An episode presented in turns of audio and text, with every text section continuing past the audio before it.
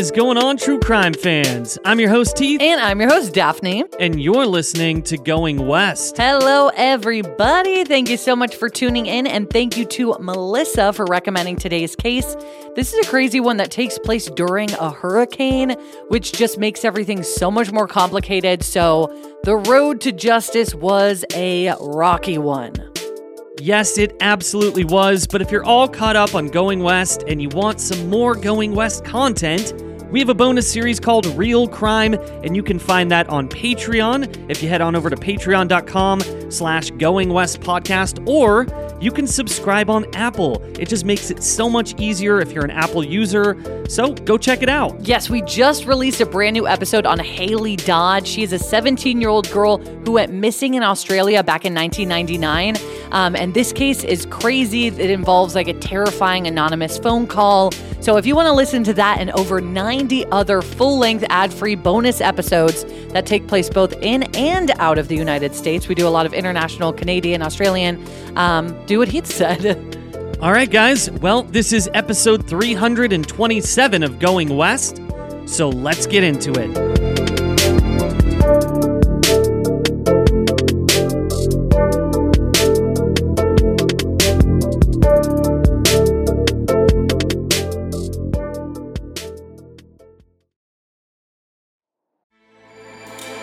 With everything you have on your plate, earning your degree online seems impossible. But at Grand Canyon University, we specialize in helping you fit a master's degree in education into your busy day. Your graduation team, led by your own GCU counselor, provides you with the personal support you need to succeed. Achieve your goals with a plan and team behind you. Find your purpose at Grand Canyon University. Visit gcu.edu.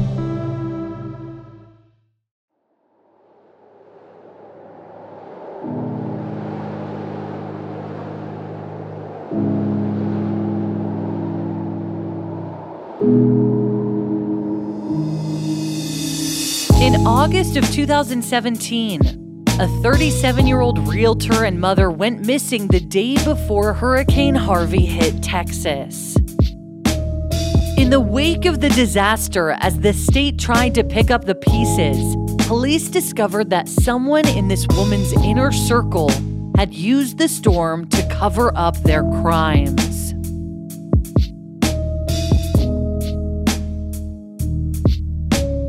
This is the story of Crystal McDowell.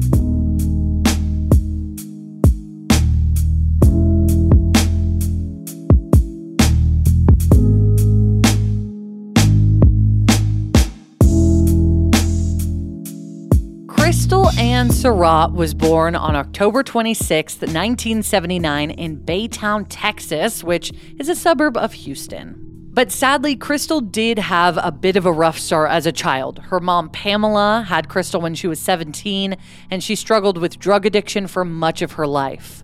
Now, it's unclear if Pamela later married Crystal's biological father or if this man I'm about to talk about was her stepfather, but at some point in Crystal's young life, Pamela married a guy named Anthony Walters, who reportedly also struggled with addiction. And terrifyingly, when Crystal was 13 years old, she was kidnapped by a man and held captive in a chicken coop, and she was also sexually assaulted.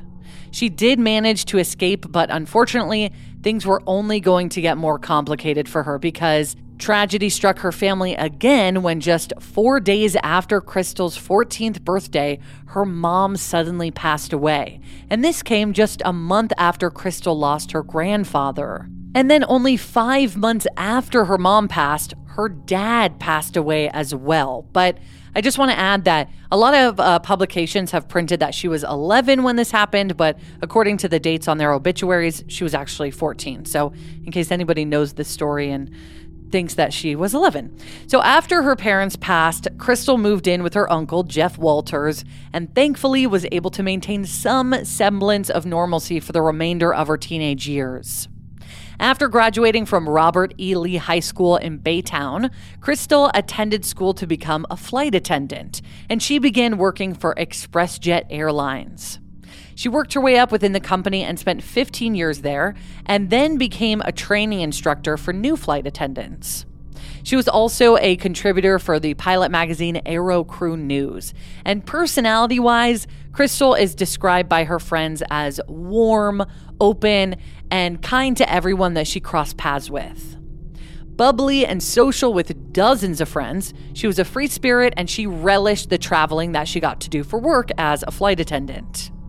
Crystal's Aunt Cindy said, quote, "She loved people. She didn't care about your money. She didn't care about your status. She just loved people and wanted to be a blessing." Then she met Steve McDowell, and her Aunt Cindy recalls, quote, "I remember the day that she had met him, and she was very smitten. I really thought that she had met the man of her dreams."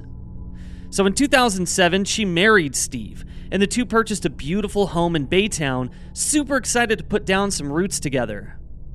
The couple had two children, a son named Madden and a daughter named Maui. Steve also had a daughter named Krista from a previous relationship, and while she primarily lived with her mom, she did move in with Crystal and Steve for a while before she went off to college.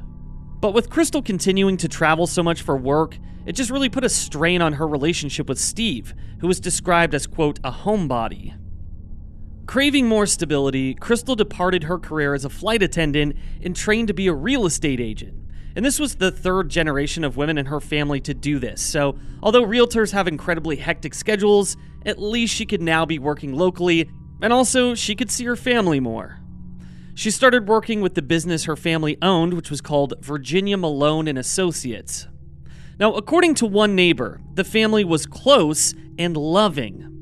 She recalled that Steve was, quote, a great father. He had the kids all the time. According to Crystal's friends and family, as Crystal's financial and professional success soared, Steve was kind of stagnant. Crystal's Aunt Cindy described Steve as, quote, a big kid. Crystal told her friends that she was looking for something more exciting and challenging, that she wanted to better herself and grow. But Steve was just kind of happy hanging at home, working the same job and living the same life. And even worse, Crystal's friends recall him being controlling and even obsessive over Crystal. So in February of 2017, after a decade of marriage, they finally filed for divorce. And from the outside, this divorce seemed to be amicable. Crystal's career was thriving, and she purchased a townhouse for herself and her kids to live in when they weren't staying with Steve. And at only 37 and craving a fresh start, she was really excited to start dating again. Yeah, I mean, 37, she's still so young.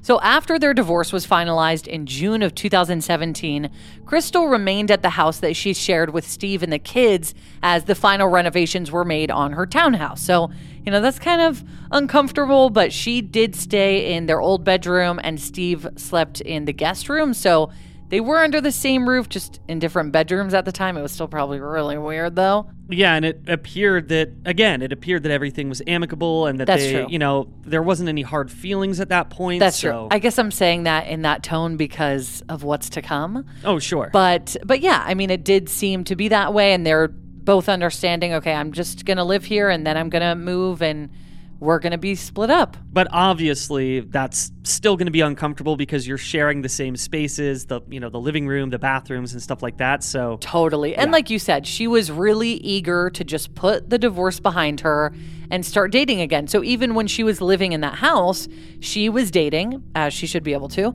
and she met someone pretty quickly. So in early August of 2017, Crystal met Paul Hargrave. And he was a local jewelry store owner who was very well known in the area. Paul was divorced as well, and his charm and kindness really won Crystal over instantly, especially since he was pretty much exactly what she had been looking for. He was classy, he was worldly, and he was challenging. Not like challenging, like he's a challenging person, but like he challenged her. He was interesting, you know? So the two planned to start traveling together, and he even booked them tickets to head to Belgium the following month. So things were moving pretty fast. In turn, Crystal invited Paul to come on a cruise that she planned with her kids so that he could get to know them better and spend quality time with them in a fun place. But the only problem was that the cruise had originally been planned by Crystal and Steve. So Steve was set to go with his ex-wife and children despite the divorce. Like, he wanted to go anyway. And I'm sure that kind of pissed him off because he's like, wait, we planned this trip together and now you're just taking your new boyfriend. Exactly. Well, and when she asked him, hey, do you mind if you just don't come and I take Paul instead? You know, my new boyfriend who I've been dating for a few weeks. Right. And he just obviously was not happy with this suggestion, and you'll see why even more so later. So Crystal and Paul's relationship just progressed over the next 3 weeks as they both seemed to know exactly what they wanted. They had even already told each other that they loved each other. So on the morning of Friday, August 25th, 2017, Crystal woke up early at Paul's, and she was kind of eager to get back home to her kids, 8-year-old Madden and 5-year-old Maui, because she and Paul had a date night the evening prior, and then she spent the night at his while Steve agreed to watch the kids. But she's thinking, oh, I got to go back home and kind of take that over. Yeah, right? She's got obligations. Exactly. So that fateful morning, Crystal could be seen on security cameras at Paul's house, leaving at 7:09 a.m. Paul claimed that she showered, said goodbye, and then headed out to her car. The two texted back and forth a bit later, and Paul concluded the exchange by telling her that he loved her. And when she didn't respond to that text, he texted her again around 1 p.m. saying, quote, "Hey, just checking on you. Please let me know if you need anything at all. Miss you." She also failed to respond to that text, which was pretty rare for Crystal, who was normally very responsive and communicative. But there was a lot that could have distracted her that day. At the same time, Hurricane Harvey was making landfall in Texas. And, you know, for those who don't know, it was a catastrophic tropical storm in the late summer of 2017 that caused more than 100 deaths. And it also caused nearly $150 billion worth of damage, and it's actually considered the costliest Atlantic cyclone in history after Hurricane Katrina.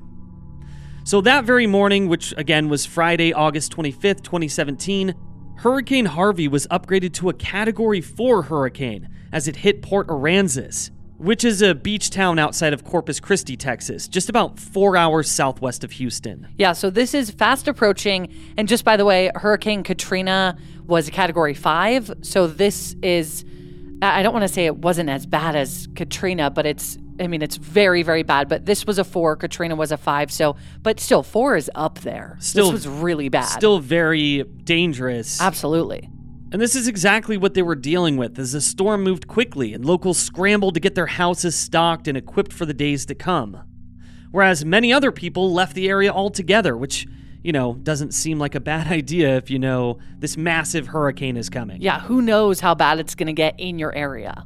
So because this horrific natural disaster was falling upon them, Paul wasn't entirely surprised when he didn't hear back from Crystal right away. But as the time ticked by and the storm got closer, he grew worried and began calling her friends and family to see if anyone had seen or heard from her. But nobody had, except for her ex-husband, Steve. Now, Steve claimed that Crystal told him that she and the kids were going to head to Dallas to wait out the hurricane. Paul contacted Crystal's uncle Jeff, who Crystal had moved in with when her parents passed away.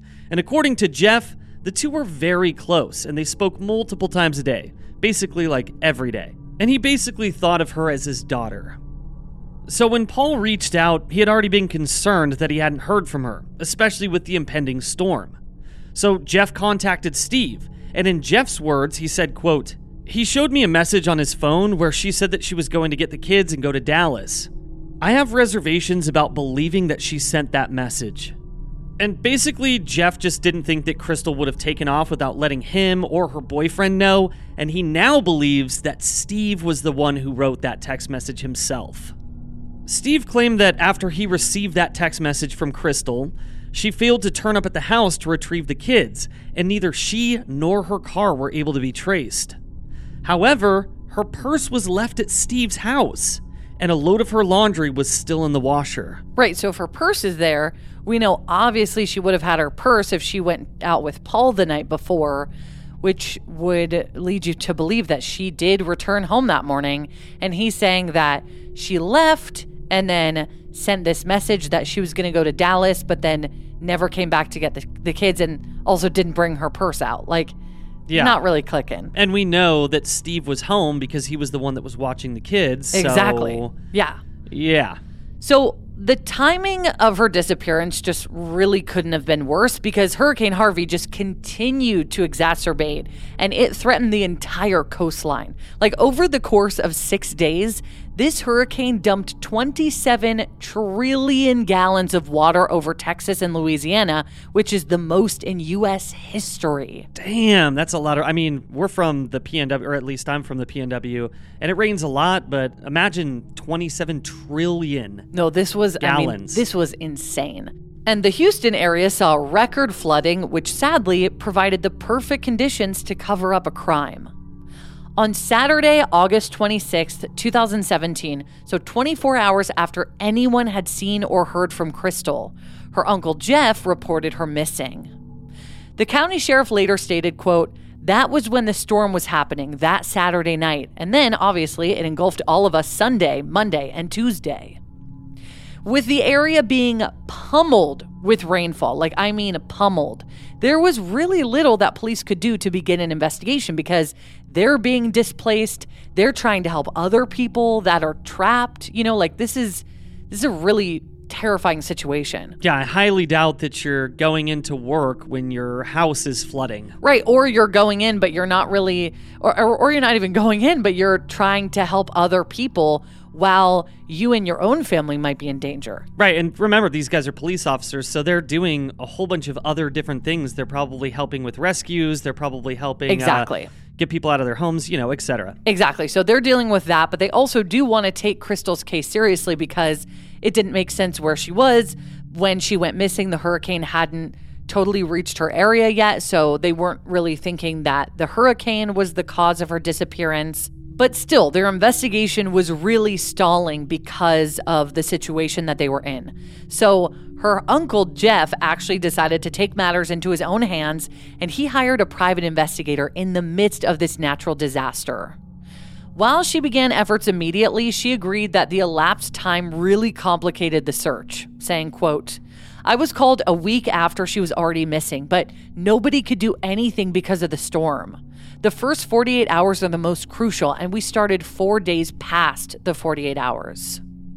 But although it may not have seemed like it, the police were still doing everything they could to determine what happened to Crystal that morning, despite the flooding that Hurricane Harvey brought." And actually, the district attorney reflected very proudly that although some officers lost their homes and all of their belongings, they continued to show up to work and continued to search for Crystal. So that kind of helps us all understand the gravity of this, is there are police officers that are working on Crystal's case and they have lost their homes in this hurricane. That's so insane. It's just horrible. So immediately, 3 men in Crystal's life emerged as persons of interest. First, her new boyfriend, Paul, then her uncle, Jeff, and then, of course, her ex-husband, Steve. And officers were already struggling with 2 of them. So they accused her uncle, Jeff, of being too involved, to the point that it became detrimental to the investigation. And they were basically upset that he hired a private investigator so early on, and they claimed that it threatened the integrity of the case because, again, they were really trying to work on this case. They were just having a hard time getting to it.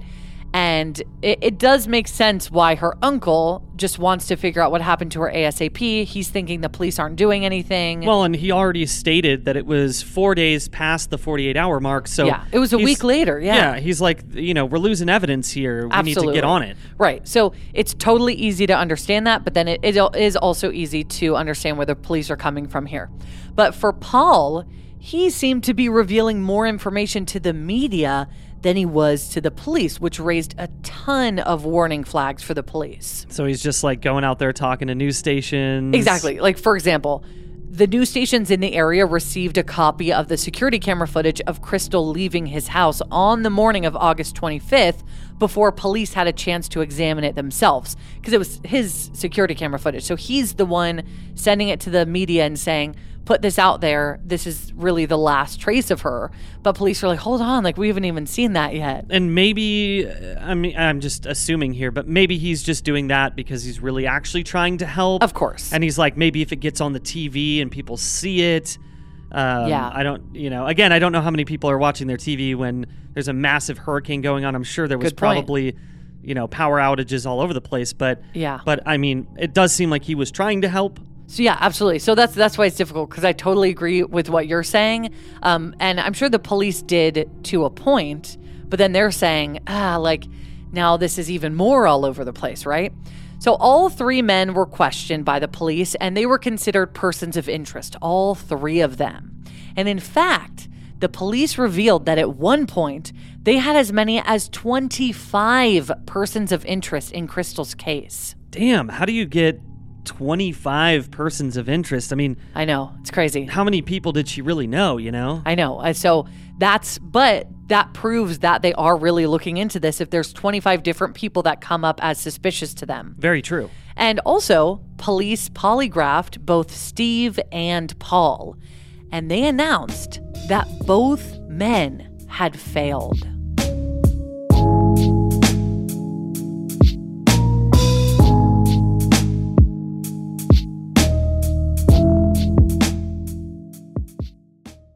Do you want to earn cash back while you shop? Of course you do. That's why you need to check out Rakuten, especially because this week, May 6th through May 13th, Rakuten is having their biggest cashback event of the year with 15% cashback at hundreds of stores. Rakuten is the shopping platform to use so that you can save big while you shop. They're partnered with over 3,500 stores across all categories, including fashion, beauty, electronics, home essentials, travel, dining, and so many others. Some of our personal favorite participating stores are Ray-Ban, Hydro Flask, Clinique Online, and Verbo, just to name a few. There are so many big stores and brands that you're already buying from. But don't miss this major deal. It's a limited time only with 8 days of these high cashback rates, so you can save more than usual. Membership is free, and when you sign up and shop today, you can get an extra 10%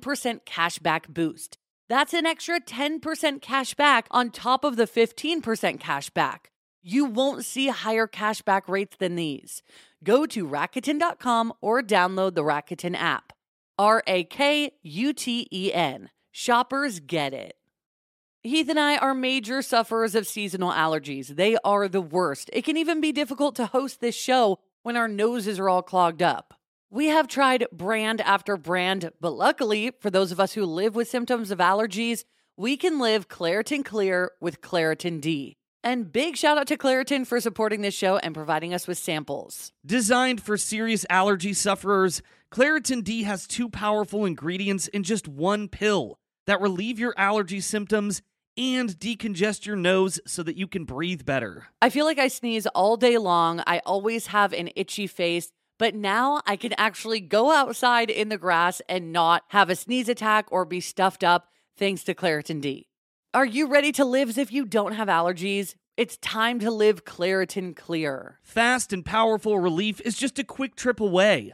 Find Claritin D at the pharmacy counter. Ask for Claritin D at your local pharmacy counter. You don't even need a prescription. Go to Claritin.com right now for a discount so that you can live Claritin Clear. Use as directed.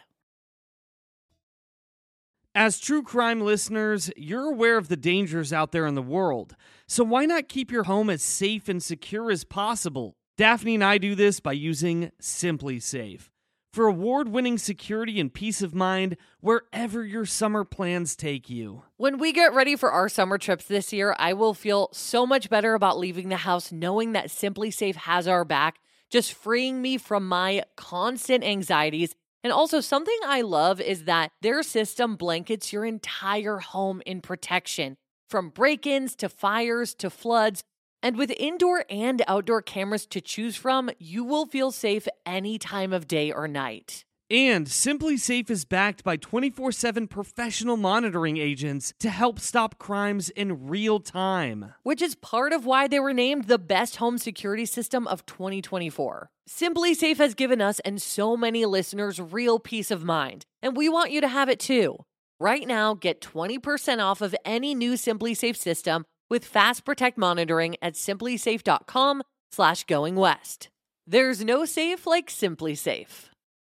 Sometimes Daphne and I are doing research for Going West, and we subscribe to different newspapers from all around the country, and then we forget to unsubscribe. But that's exactly why we love Rocket Money. Rocket Money is a personal finance app that finds and cancels your unwanted subscriptions, monitors your spending, and helps lower your bills so that you can grow your savings. You'll be able to see all of your subscriptions in one place, and if you see something you don't like, Rocket Money can help you cancel it in just a few taps. It is seriously that easy. And that's why Rocket Money has over 5 million users and has saved a total of $500 million in canceled subscriptions, saving members up to $740 a year when using all of the app's features. Stop wasting money on things that you don't use. Cancel your unwanted subscriptions by going to rocketmoney.com/goingwest. That's rocketmoney.com/goingwest. rocketmoney.com/goingwest. We know you guys love a good mystery, especially one with twists and turns. Am I right? This is why you guys are going to love June's Journey. Step into the role of June Parker while she tries to uncover the mystery of her sister's murder in the roaring 1920s. In this hidden object mystery game, put your detective skills to the test. While you're on this quest to uncover a scandalous hidden family secret, you can customize your very own luxurious estate island and let your imagination run wild. Daphne and I actually love to play this game together because you can chat with and play with or against other players by joining a detective club. You'll even get the chance to play in a detective league to put your skills to the test. It is truly so much fun. You guys are going to love it. So what do you think? Can you crack the case? Download June's Journey for free today on iOS and Android.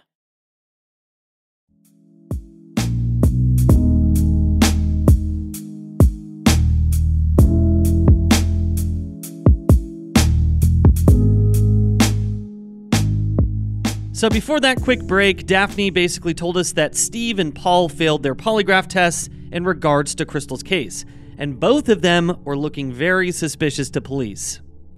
So as this was going on, a major development came when on August 29th, so 4 days after Crystal had last been seen, her car was finally recovered. And it was abandoned in a parking lot, and it was also flooded. So the entire inside of her car is flooded with water. So a friend of Crystal's cousin, who was aware of the situation, spotted her black Mercedes sitting in a few feet of water in a flooded Motel 6 parking lot just 10 miles or 16 kilometers from her house. The car had been left unlocked, and the keys were on the center console, almost as if it had been set up to be stolen. Aside from that, the car appeared to be untouched, like there were no obvious signs of a struggle, but it was also hard to tell with the amount of water that had crept in.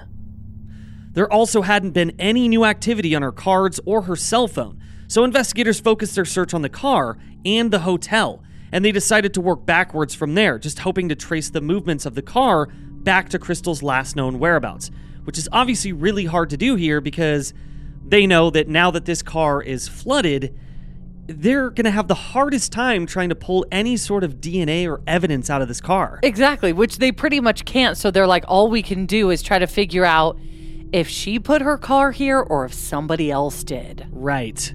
So while going through the surveillance footage of the area, just hoping to catch the car being dropped off, police found exactly what they were looking for and more. At 6:37 a.m. on August 26th, the day after Crystal disappeared, the car could be seen backing into the motel's parking lot. Then 5 hours later, Steve himself could be seen pulling his Ford Mustang into the Chevron station just a few doors down from the motel, parking it, and then walking over toward the motel to check if her car was still there. Steve could also be seen shoving something deep into the trash cans near the gas pumps, which looked like, to investigators, some discarded clothing. But sadly, by the time they were able to track this footage down and were able to check the trash cans in the perimeter of the gas station, the area had flooded and the contents of the trash can had floated away. In addition to that damning evidence, investigators also pulled footage from near the motel in which a hooded man can be seen riding by the parking lot on a bike, despite the pouring rain. From a Walmart down the street, they obtained footage of a man whose description was eerily similar to Steve's, purchasing a Red Bull, cigarettes, and a bike, and paying in cash. So obviously this is weird, because if we're talking about somebody who looks eerily similar to Steve, purchasing these items and a bike, and then there's security footage of a man being seen riding a bike near the motel, it makes you think that maybe that was Steve, that he bought a bike in cash. But I'm just having a hard time figuring out how his car got to the area, but also her car, and then there's a third mode of transportation, and that's the bike. Because if he killed Crystal, which we're going to find out, and dropped her car off, then why would it would make more sense for him to buy a bike and ride the bike home than like for him to come back in his car and then leave on bike? You know what I mean? Like it just doesn't really make any sense. It doesn't make any sense, and I feel like I say that all the time in the show. But maybe that was the purpose, was that he was kind of trying to throw people off. Maybe he was aware that security footage could pick him up on it, and that he wanted to just leave his car and go purchase this bike so he could get out of the area somewhat undetected, especially if he's putting his hood up, you know what I mean? Right, but his car was already detected just a few businesses away from the motel. That's why it's so bizarre. And maybe he just didn't realize that police were really going to put two and two together and be like, okay, we clearly see your fucking car on security camera footage. Like, what are you doing? Well, and we know that he didn't abandon the car and get rid of it altogether, because I'm going to talk about that in a bit. But I don't know. This is such a weird detail. But anyway, so at this point, Steve was still living at home with their two children, again, Madden and Maui. And beginning to suspect that all roads led back to him, investigators were growing concerned that maybe under threat of arrest, Steve would either harm the kids or he would flee. Though Steve maintained that he would never have hurt Crystal and that he was shocked that they would even insinuate such a thing, Crystal's friends and family told a different story.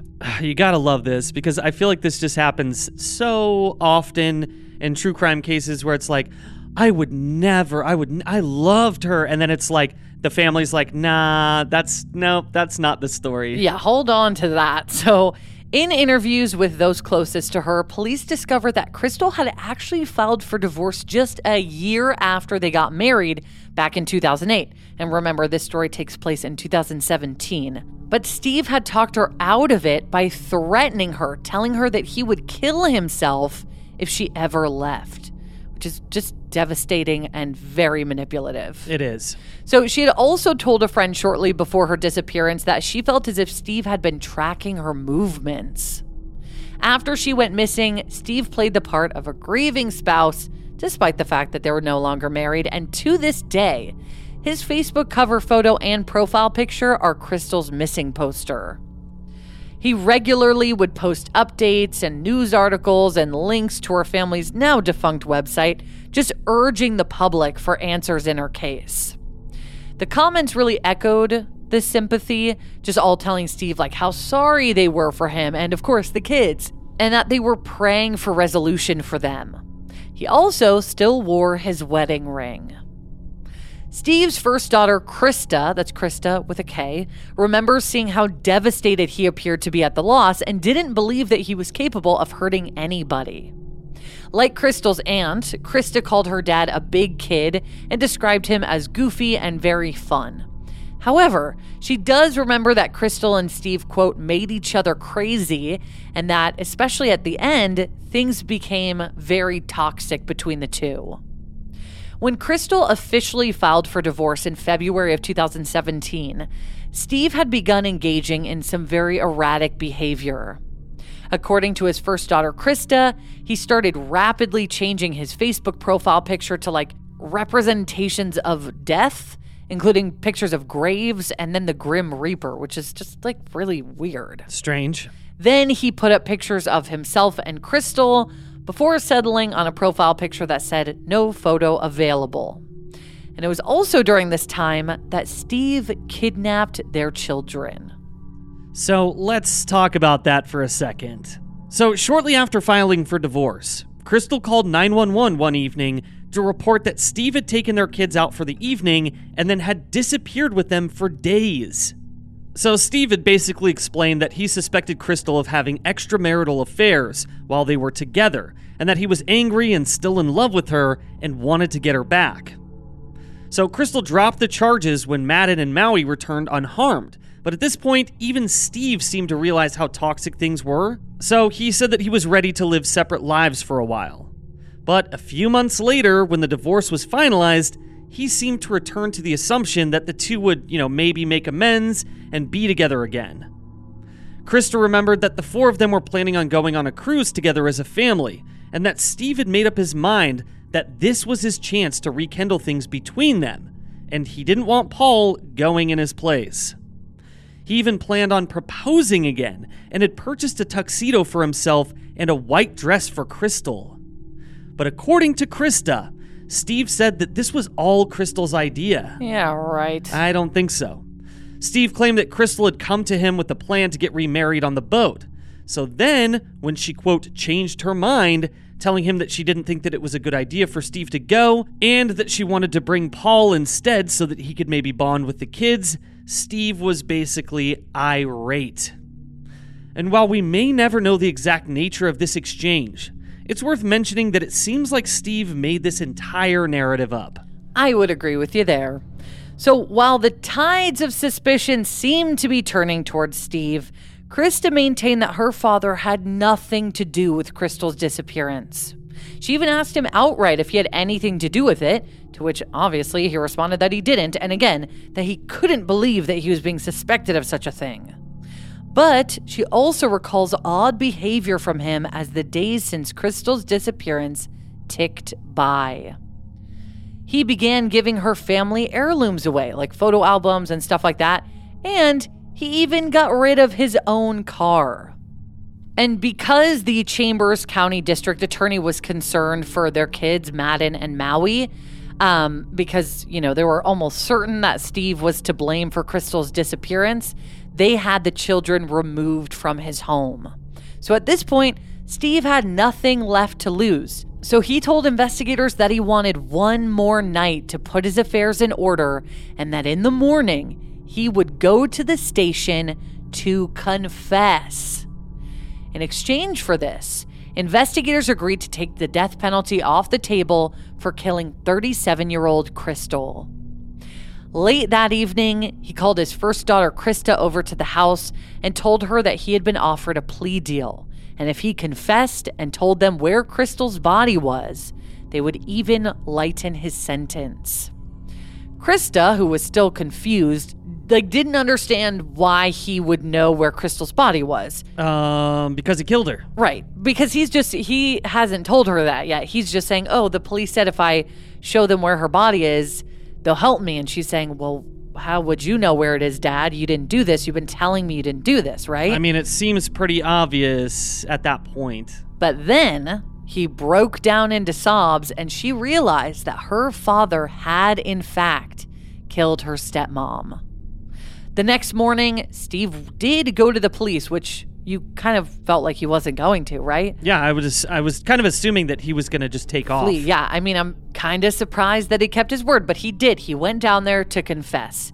And in what police described as a tearful, remorseful confession, Steve said, quote, "I did not mean to hurt her. I love her."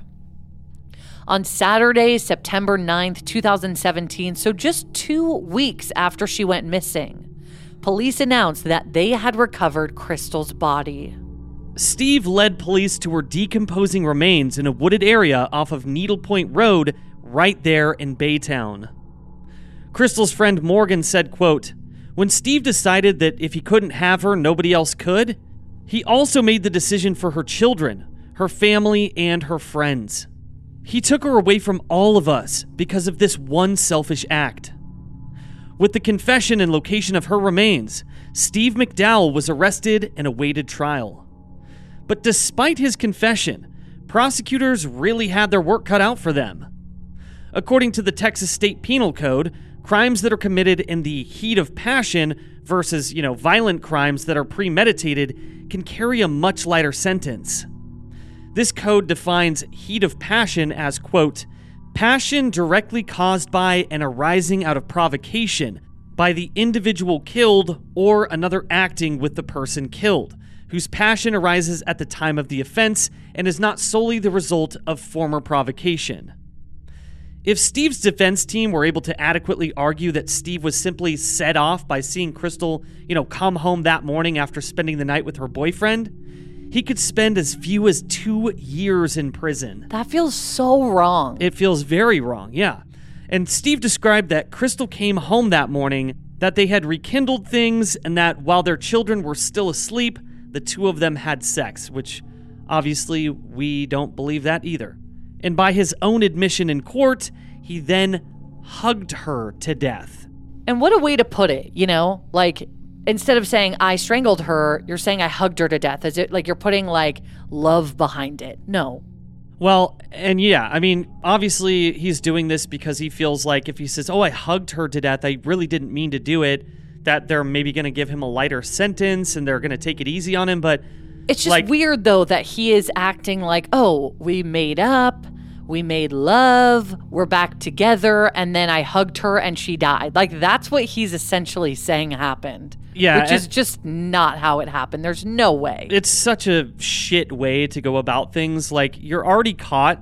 At least do the right thing and explain exactly what happened. Tell the court that you strangled her. Yeah, especially because they're talking about only 2 years being on the table, even if it was a heat of the moment thing that you didn't do by accident, So it's just insane. So the defense also read aloud a series of flirty text messages that Crystal had allegedly sent him, back while they were still married, but the source was unverified. So they basically did everything they could to paint Steve as a devoted and jilted husband and then paint Crystal as this wild child who had one foot out the door for their entire marriage. And this conveniently leaves out the stories that accurately painted Steve as the unfit, violent husband and parent that he apparently was. And man-child. Man-child indeed. But the most shocking aspect of the trial came from Crystal and Steve's daughter, Maui. So the children were staying with Crystal's aunt for the time being, and she wanted to keep them out of this whole mess. But via a recording that was played in the courtroom, Maui explained what she saw on the morning that her mom was murdered. Maui, who had been only 5 years old at the time, had seen her parents fighting that morning and had even seen her father, Steve, push Crystal on the bed and hit her. And then he saw her dad strangle Crystal. Maui remembered that her mom looked at her and mouthed, help, but she couldn't understand what Crystal was saying and didn't grasp what was happening to her. Maui said in her explanation, quote, I couldn't hear her. She looked at me sadly. That is such a heartbreaking moment. The fact that she was 5 years old and she's basically explaining that, she didn't understand that her mother was being murdered. Yeah, and then here's Steve again lying to the courtroom once again. Remember, he's saying, how dare you insinuate that I killed my ex-wife? Everything this guy says is a lie, because then he's saying, I already touched on, that they made up and that everything was fine, and then he hugged her to death. And then here's your young daughter saying that she watched you kill Crystal, watched you kill her mom. And can you imagine just how traumatizing that's going to be for Maui for the rest of her life to know that her father did this to her mother in front of her own eyes and that she couldn't do anything to help because she was so young. And actually, Steven knew that she was standing there because, according to Maui, Steve told her to go to her room and wait there and that she couldn't talk about what she had seen, not even to her brother Madden. So Steve knew that she was witnessing this and just said, go away, don't say a word. Yeah, coerced his child to not say a word about the murder. So messed up. Well, Paul claims that he had his suspicions about Steve from the beginning and remembered, quote, I believe he knew exactly what he was doing, and I think he knew the storm was coming in and this would help cover his tracks. I think I had a lot to do with his decision to do this, and I can't help but feel responsible for that. Ultimately, the jury did not rule in favor of the heat of passion defense, and on June 12, 2019, Steve was sentenced to 50 years in prison. And he'll be eligible for parole after just 25 years. Initially, Crystal's loved ones were shocked, hoping for at least a life sentence. Some of them even pushed for the death penalty. And when the sentence was revealed, Crystal's Uncle Jeff yelled, quote, He deserves worse! Paul said in an interview after the sentencing, quote, Tragedy struck into the hearts of friends and family across the nation. Our worst fears became a sad, unwanted reality. Crystal has passed. However, Crystal's spirit will continue to grow and thrive through her children and those that knew her best. She will be missed deeply. Through Facebook, GoFundMe, and fundraisers from locals in the Baytown community, those who were touched by her story donated to start a college fund for her kids. Madden and Maui were sent to live with Crystal's high school best friend Mandy in Las Vegas. And Mandy was overjoyed at the prospect of taking them in, saying, quote, I'm going to adopt them as soon as I get the paperwork signed. Amazing. Thank you so much, Mandy, for being so awesome. Yeah, so amazing of her. And just finishing the quote, she said, It's almost like they've always been mine. Crystal always referred to them as our babies. Despite the hurricane, Mandy rushed to Baytown as soon as she could get a flight when she heard that Crystal was missing. She had been one of many who was consoling Steve and the kids. However, she claimed she had the sinking feeling that Steve had been the reason for her friend's sudden disappearance.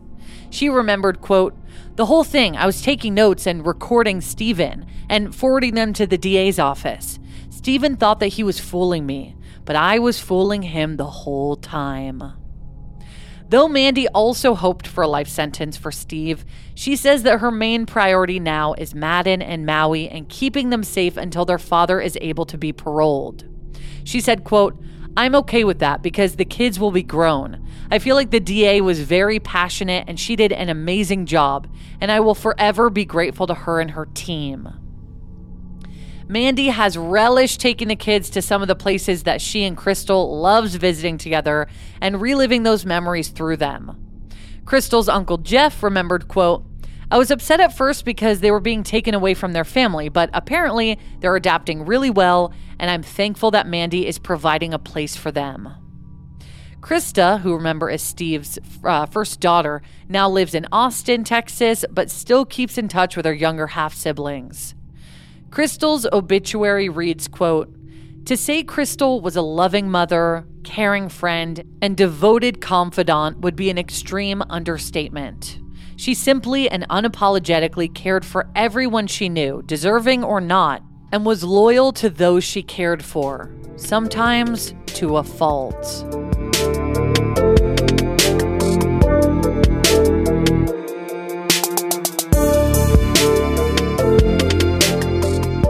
Thank you so much, everybody, for listening to this episode of Going West. Yes, thank you guys so much for listening to this episode, and on Friday, we'll have an all-new case for you guys to dive into. What a devastating story, but I'm so thankful, happy, relieved, and also very shocked that Steve confessed. I mean, again, confessed kind of, but at least he did in some way, because in a lot of cases like this that we cover, they don't confess at all. And maybe they're convicted and maybe they're not convicted because they're just pretending like they didn't do anything. So at least he went down for it. Yes. And also, they were pretty much screwed from the get-go with, having this massive hurricane happening during the time of the investigation. So, it was very hard for police to get any sort of evidence. So, yeah, I am glad that Steve did confess. And everything was pointing to him anyway, and they were probably going to get him eventually. But I'm glad that he is now behind bars where he belongs. Absolutely. So thank you guys so much for tuning into this one. Like Heath said, we'll have an all-new episode for you guys on Friday. And we'll see you then. All right, guys. So for everybody out there in the world, don't be a stranger.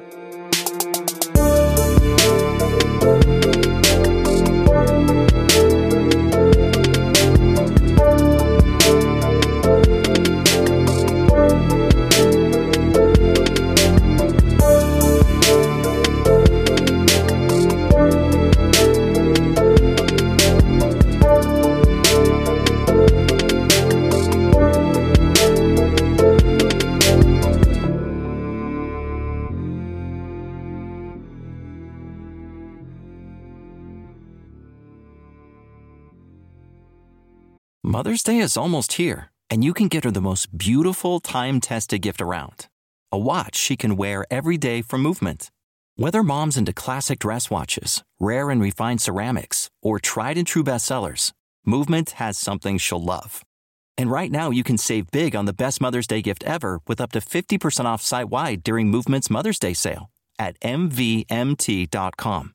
Again, that's up to 50% off at MVMT.com.